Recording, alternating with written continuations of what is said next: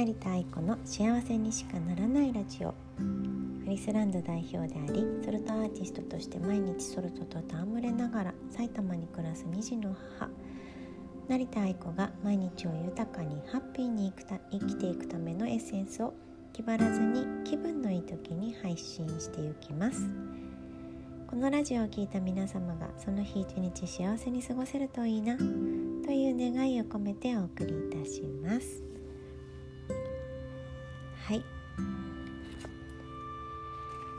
えっ、ー、と今回はえ、ー、と一人で録音しています、えー、前回までの賑やかさがちょっとあのなくて物足りない方もいらっしゃるかと思うんですけれども、えまたちょっと一人で落ち着いて、えおしゃべりしようかななんて思って録音しております。えー、っと今回は、え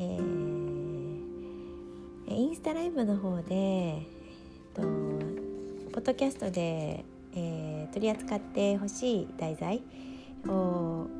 えーと、募集した時に、えー、その時にコメントでいただいた、えー、もの、えー、一つ、えー、ピックアップしてお話ししようかななんて思っています。はいじゃあ早速あのいただいた質問を、えーと、かいあの読み上げようかと思うんですけれども、えー、質問ですね。ちょっと待ってください。今紙をね読み上げてるんだけど。どれだったっけなと思っちゃって。あえっ、ー、とね見つけた。子供がいても自分の好きなことをして罪悪感を感じなくするにはっていう質問をいただきました。でなんかこの方はえっ、ー、とこれの補足で LINE アットの方にもあの追加でこれも聞きたいっていうことであのメッセージいただいたので、えーと、これに関してもちょっと読み上げさせていただきます。えもし今後のラジオで取り上げてもらえるなら補足としてっていう感じで あのメッセージいただきました。えー、子供がいるなら仕事で子供の時間をとっていいのかかっこ子供の外遊びに付き合えない。や触れ合いの時間が確保できない、うん、過去閉じる。あと保育園とかに預けてる時間に自分磨きのためにセミナーやら講演会ネイルエストなエステなどに行くこと。えこういったものに時間を費やしていいのか。子供を一番に考えて母親は自分を犠牲にした方がいいのか？愛ちゃんは育児始まった頃どう思ってた？今はどう？そしてみんなもどう思ってるのかなってえ気になってるそうです。えぜひ皆さんこれ聞いた方、あのー、私はこう思ってるよっていうようなあのメッセージとかあとえー、あと何て言うんだろう。こだよみたいなのが もしありましたらあのぜひ私まであの送ってください。あの何、て言うんだろうこれはね私だけじゃなくて世のお母さんがどうなのかなっていうあの何、て言うのかなそういうのも多分彼女は気になるんじゃないかなと思います。え、私のねあの意見とか言葉とかそれだけじゃなくて、まあ、世論的なものっていうか世間っていうかみんなどうなんだろうっていうのがね多分気になってるんだと思います。ぜひこれを聞いてらっしゃる方あの私こうしてますえこんな気持ちでいますとかえー、前はこうだったけどこうなるようになったよっていう方がもしいらっしゃいましたらあの子育てしているお母さんすごく多いと思うので是非あのお知らせください。えー、でですねえっとそうだね何と言ったらいいのかあの多分 このね補足を見る限りだと背中を知ってほしいのかなっていう、まあ、そんな気持ちがあのなんかこの文面からもこう手に取るようにこうひしひしと感じてなんか背中をしてって書いてあるような いいよって言ってって書いてあるような、えー、そんな、あのー、印象を受けました。でえっ、とね子育ての話はねあのいっぱいこれまでもしてきたしあの今も現在進行形であの私の中にねこう直面している出来事としてあるのでで現在も子育て支援ねあの行政の方であのボランティアしていますけれどもいろんなお母さんに本当に会います。であのねどっから話そうかな。最初の質問ね。子供がいても自分の好きなことをして罪悪感を感じなくするには。罪悪感感じてんだね。まずなんか罪悪感感じてるっていうことをなんか自分罪悪感感じてるんだっていうのをまずねあの、なんかこう認識するのがいいのかなと。まあこれは私の意見なので採用するかどうかはねこの質問者さん次第だし聞いてる方次第でもあるかなと思うんですけど子育てってさ正解ないからね。ほんとさあの終わりがないよね。ここまでいったらもう完了みたいなのないじゃない。だからて言うんだろう。こう100人お母さんがいたら100通り子育てがあるし何がいいか何が悪いかっていうのって育ってきた環境とか自分のお母さんがどうだったかとか、えー、国とかね育ってきた国とかね。なんかこう何がナチュラルかって本当に人それぞれだからこうなんか正解をなんか見つけようって思うとまたね苦しくなってしまうのかなと思うんです。愛ちゃんがこう言ったからこうなんだっていうのもなんか違うと思うしこう自分の中で自分のなんか正解を見つけていくしかない。正解っていうか、まあ、自分のこうこれっていうのをこう体感しながら見つけていくしかないなんかそれがなんか子供と関わっている、まあ、自分のすることかなっていうふうに私自身はすごく捉えていて。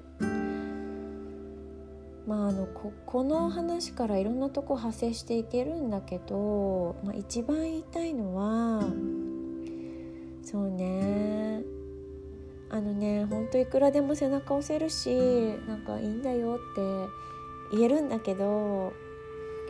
なんか自分がそれを許可するしかなくてこう人になんかそのいいんだよって言ってもらって楽になることってたくさんあるし私自身もそれで気づけたこともいっぱいあるんだけど多分ねこの方はねあのもうこうしたいっていうのが決まってるんだと思うの。であとはもう GO を自分で出すかどうかなのよ。でそのことに対しての何て言うのかな後押しあと一歩のところの後押しが欲しいんだよね。で私もすごくそうだったからわかる なんか後押しが欲しい時の自分のなんか話し方とか喋り方とか後からこうなんか見返したりとかするとすごいよくわかるの。だからその何て言うのかな本質的に見れば、ね、私はいくらでも大丈夫だよって言えるけど本質的に見ればあの OK って自分でこう背中を自分の背中を押せるかどうかなんかこれにかかってるような気がします。ね、罪悪感を感じなくするんじゃなくてあ今罪悪感も私持ってるんだって認めてあげることその上でそれでもこうするとかじゃあここで一度立ち止まるとかその決定をするのは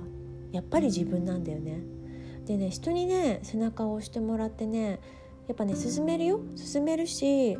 あのそのことによってアクセルを全開に踏めるいいきっかけにもなるからなんかね私はねその背中を押すっていうことに対して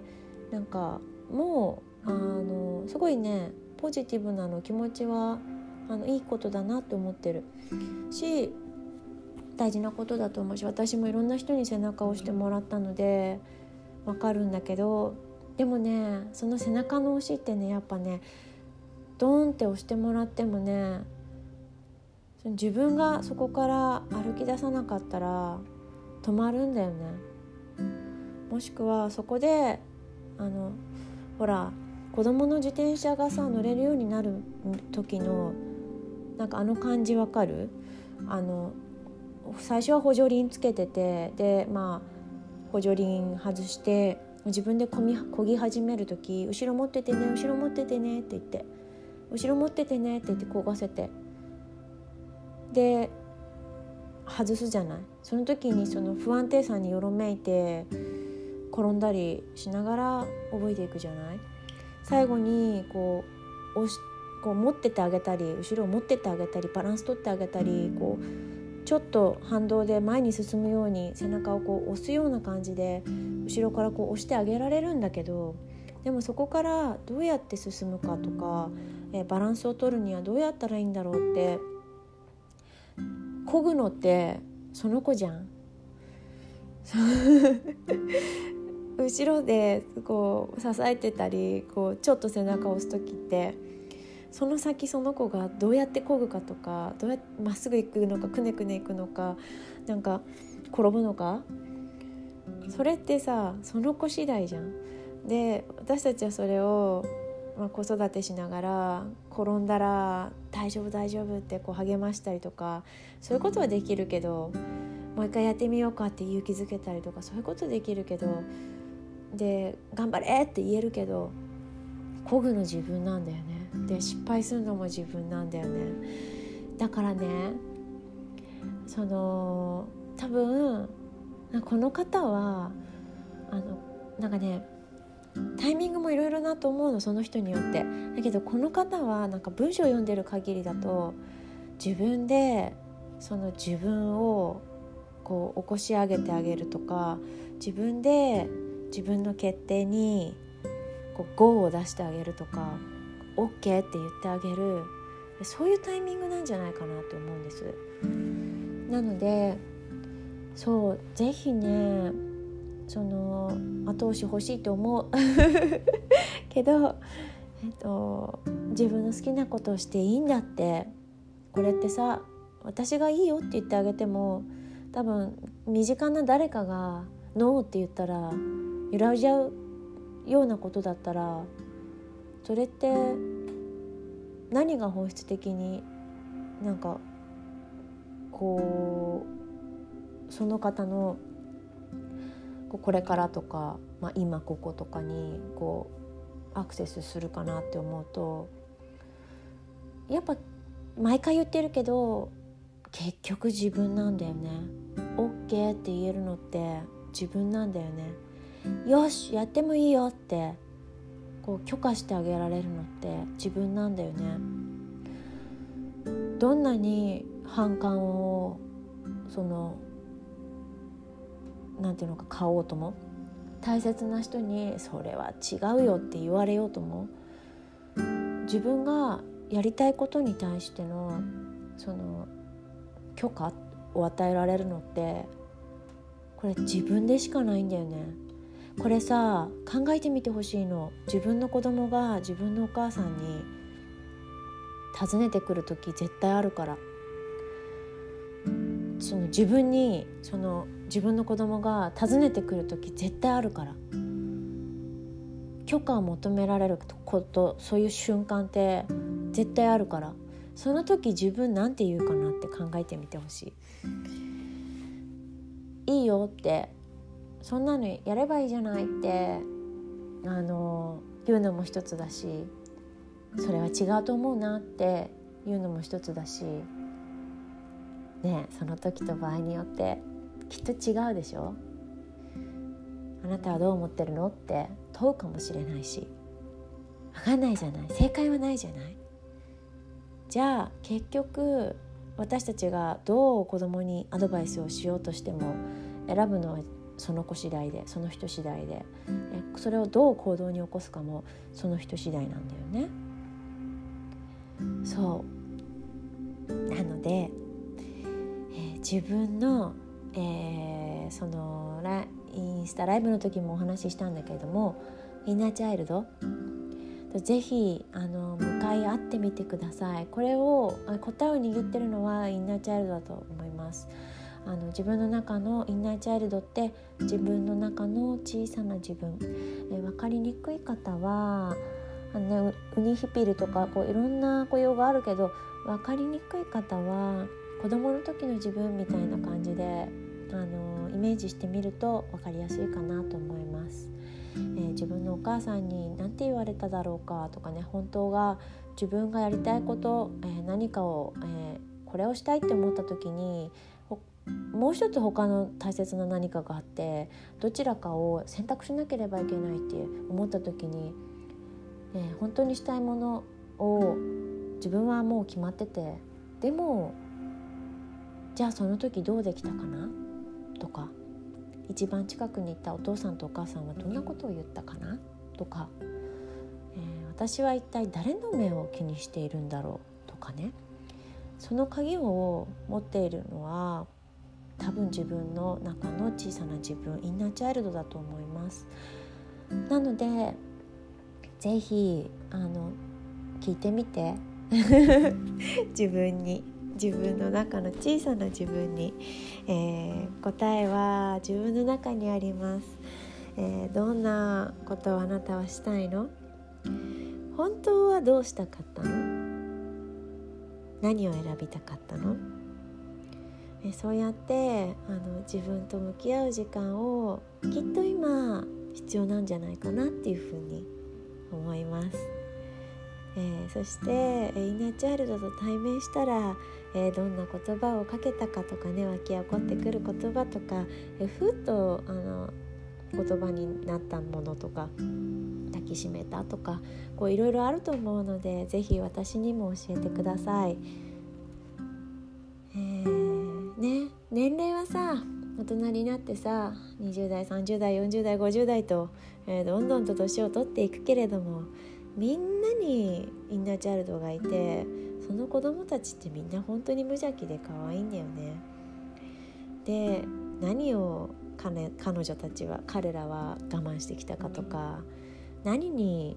罪悪感を感じてきたとか何にあの自分の行動を抑制されてきたか感情を抑制されてきたかとかそういったのと向き合う、まあ、いいチャンスかなと思います。自分の子供っていうのは本当に自分のこう育ってきた環境とか抱えてきたものとか今まで意識してこなかったものにこうフューチャーなてフューチャーしていくっていうか光をこう当ててくれる、まあ、時にざわざわしたりぐしゃぐしゃにしたりあの怒りとか悲しみを持ってきたりいろいろしますけど自分の子供っていうのは本当にその見えなかった自分にこうスポットライトを当ててくれるようなそういう存在です。なのであの本当に感謝してみてほしいなというふうに思います育児をしているお母さん本当に多いと思うけどあの本当に高尚な存在だしあの姿形は小さくても、えー、しっかりとした意志を持ってここに多分います。であなたというお母さんを選んでここにいるので、えー、なんかその子のために何々をするとかその育ててあげるとかこう触れ合いをしてあげるとかうーんなんだろう世の中で良しとされてるもの構ってあげるとか。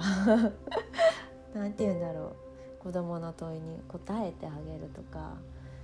なんかそもそもその何て言うんだろう。目線がねあの何て言うのかな。育児してあげてる育ててあげてる。とまでは思ってないかもしれないけど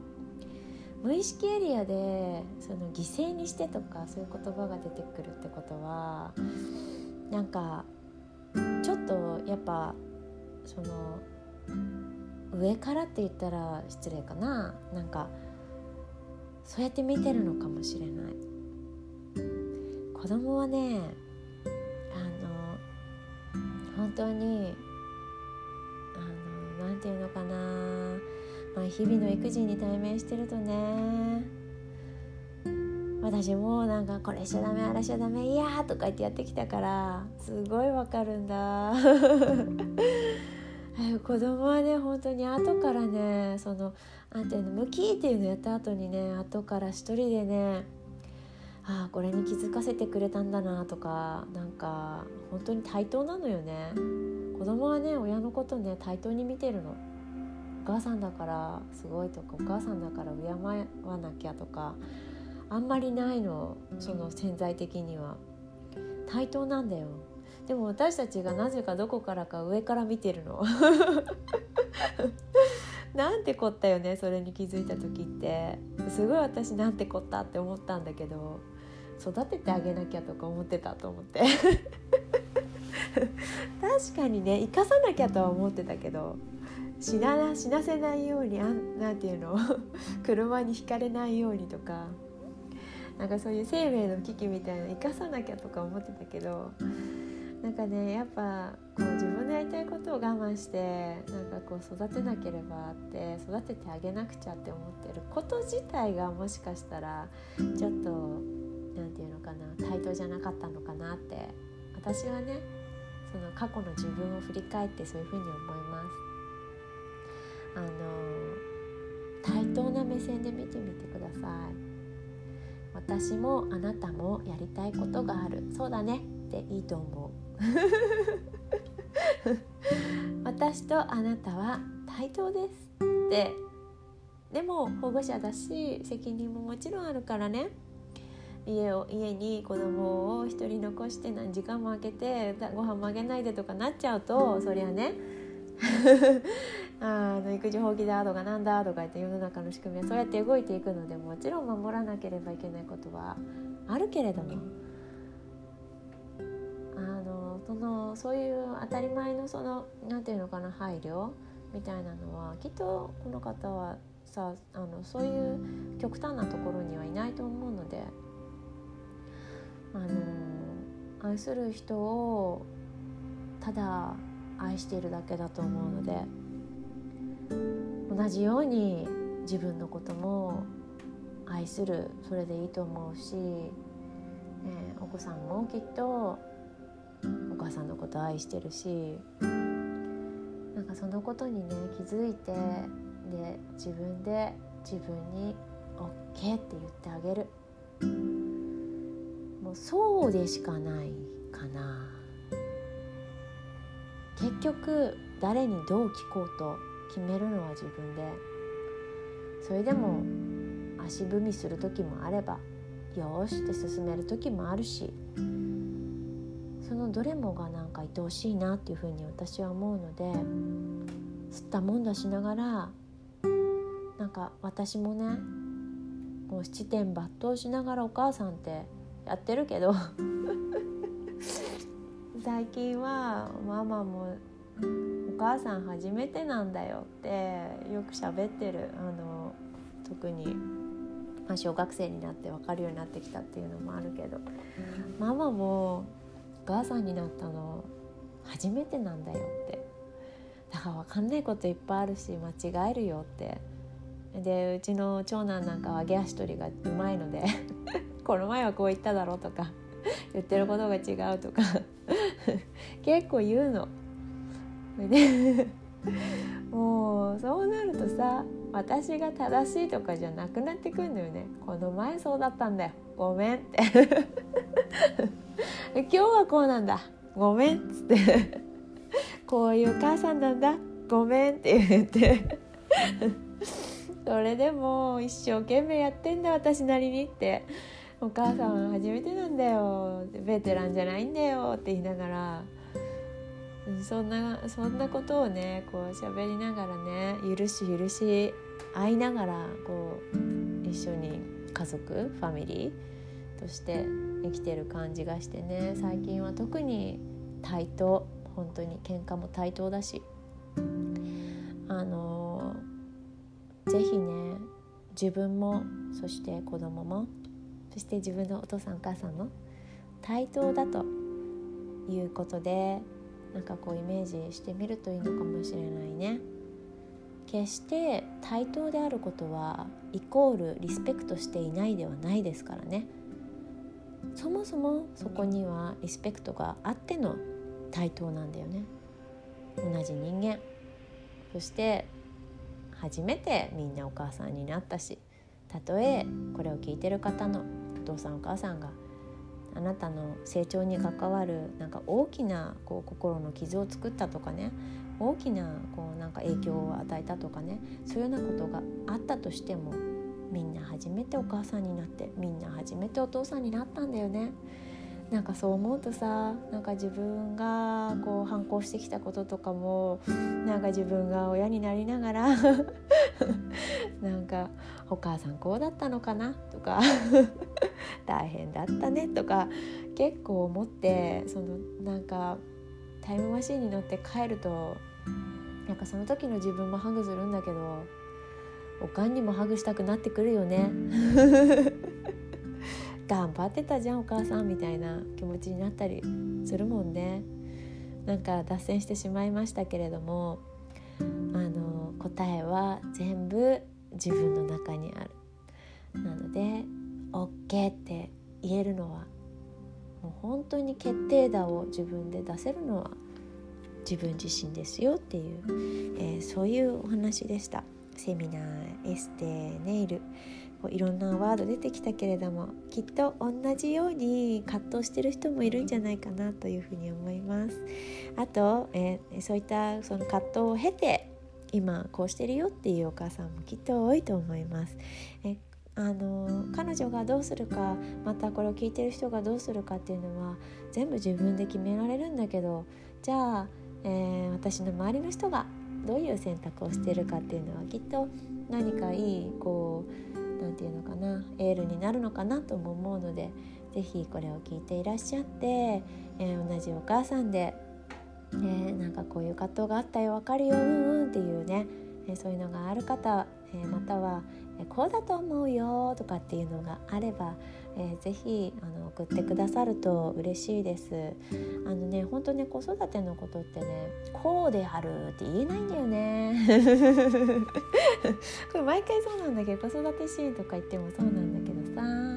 あのもう私に来た質問はねみんな他のベテランのお母さんに聞いちゃうの。そうするとね大体解決するから「うちはこうだったわよ」とか言って私よりベテランのお母さんいっぱいいるからね。もう56人いっぺんに育ててきたのみたいな。もう手が何本あったって足りなかったけどねこうしてこうしてねみたいなのとかね教えてくれるんだよ。だからねあの私もこれを聞いてるお母さんの声を聞けるのはすごく勉強になるしいまだに悩んだり葛藤したりしながら私も吸ったもんだしながら七点抜刀しながら生きてます。みんな完璧じゃないよ。大丈夫。そしてねあのお子さんのこと対等に是非見てほしいなと思います。あとなんだっけななんか最後についてきてたの？あ育児始まった頃はどう思ってたか。育児始まった頃はねもう思い出せないくらいはるか彼方の記憶なんだけど頑張ってたよ 前前しか何も見えなくて前も後ろも右も左も見えなくて全部自分で抱えて頑張ってたなと思います。えーね、相談できる人っていうのがねいなかったのよ。相談できる人っていうのがいなかったっていう言い方あれだけど。正しくは私が心を開いてなかっただね。相談できる人は本当はいっぱいいたのによく見ればいっぱいいたのに自分がこうオープンハートになってどう思うかなとか、えー、なんていうのかなこう先回り先回りしてこう言われるんじゃないかとかね。世の中的にはこうだとかね。なんかそういうね疑心暗鬼の目で周りを見てたんでね。そういう目線で見てるとそういう言葉をねいただくんですよ。そうすると余計に殻に閉じこもるっていうね。なんか世間が怖いとか世間がなんか優しくないとか敵だみたいな。そういうふうに思っちゃってた時もね少なからずありました。ハグしてあげたいよねあの時の自分に会ったらね。なんかさその時のなんかフェイスブックの投稿とか覚えてる人いまだにメッセージもらうんだけどなんか地域のさ班長さんとかやっててで子供が1歳と2歳とかで どう考えたって班長会議とか行ったってさもう拉致開かないわけ。で、まあ、両親は仕事をしてたんでそういうの会議がある日に預けられなかったりとか、えー、保育園とかもその当時すごくいっぱいでねそのなんか仕事以外の日はなんか預けられなかったりとかして結局連れてってなんか動物園みたいになって。うるさいって言われて帰泣きながらベソをかきながら私が帰ってくるっていう。そういうね世間をね怖い怖い怖いっていう目線で見てる時はね誰にも助けを求められなくってなんか周りは怖いところだって助けてってね言えちゃえばよかったんだけどなんかできなかった時ってやっぱありました。生きるのに必死だった。育て育てなきゃっていうのでね必死だったの。だからねうんあんまりなんていうのかな余裕がなかったんだよね、まあ、そういう子育ての始まった時でした。それでまあ仕事したりとかなんとかしてね。あのさっきもこれ収録する前にねアプリメンバーの方とのねブ配信をやってたんだけどね。その時もねあ次のテーマでこう休めないんだけど愛ちゃんの休み方を教えてくださいっていう話があって、まえー、来週ぐらいにあのまたあのポッドキャストで取り扱おうと思ってるけど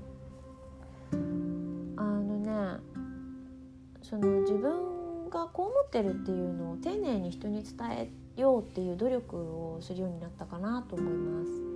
これこれに行きたいので小1時間小1時間見ててもらえませんか？とかね。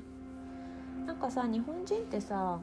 その子供の病気とかささっきもお話出てきたんだけど子供の病気とかその誰がどう見てもそれはしょうがないねっていうものに関しては結構 OK が出るからさあのなんかなんていうの？その OK が出やすいところでなんか帳尻合わせをしようとする。そんななんかなんていうの？風習って言ったらあれだけどそういったところない会社休むとかそういうのは。なんかネイル行くから休みますって。言ったら反感買うみたいな。まだそういう文化なのかもしれないね。あえてわざわざそのネイル行くからってまだ言えないような感じするよね。これは文化なのかな？わかんないけど。だからそういうそういうところに罪悪感を感じやすいっていうのもまあなんとなく分からなくはない。いいんだけどね。うん。だけどその丁寧にその自分のあの思ってること感じていることを相手がからこう言われるだろうっていう先読みではなくて私はだからさっきの OK を出すができてればあの恐れずできるんだよ。自分で OK を出してれば。相手がノーって言ったって私は OK これでいいのって思ってれば絶対に丁寧に説明できるの。今は私これがやりたい時でここを逃したら絶対にいけないと思ってるからここを逃しちゃあ私の中では今はあのそれに行く以外選択肢がないとかなんかわかんないけどあもっと軽やかでもいいんだけどあもう今ここで気分を変えなきゃって思ってとか今どうしても行きたくってとかそれって理由説明しなきゃダメかなっていう案件なんだとか私がしたいことだからとかなんかいろいろあると思うんだけどその OK を出すっていうのが多分自分でできてればこう何も何て言うのかなむしろ説明を求められないっていうか ふーんで終わるようなこと？最近なんかうちうちなんかはもう全部もう私が決めたことだからっていうので まかり通るというか。でもでもやっぱりあのこれとこれブッキングしましたどうしますかみたいなことはあるけどね。そうした場合には、うん、どちらを優先しようねなんてそういうお話し合いをするんだけど。うん。なんかもっと何て言うのかな。んわざわざその言い訳を考えるじゃないけどその誰かを解き伏せようとしなくても自分で OK さえ出してればだってこうだからこうなんだっていう、まあ、理屈だけで動けるような気もするしね。まあ全員が全員そうとは限らないけどそれも自分次第で自分の在り方次第かな。自分のその何て言うのかな。丁寧に自分の感情と向き合うことができれば丁寧にそれを外に表せるような気がします。はい。そんな感じで私はその徐々にこうシフトして仕事始めてからもこういうその開業をしてからもそういう感じでこう何て言うのかな過ごしてきました。あんまり葛藤みたいなのはなかったかな。罪悪感もそんなになかったです。